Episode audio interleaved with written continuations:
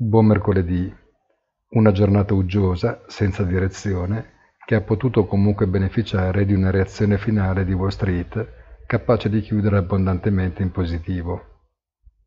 Non sarà certo un caso isolato, ma probabilmente un esempio destinato a ripetersi con una certa frequenza in futuro, alternando momenti positivi ad altrettanti negativi nell'attesa che il mercato non riesca a metabolizzare un quadro di riferimento definitivo.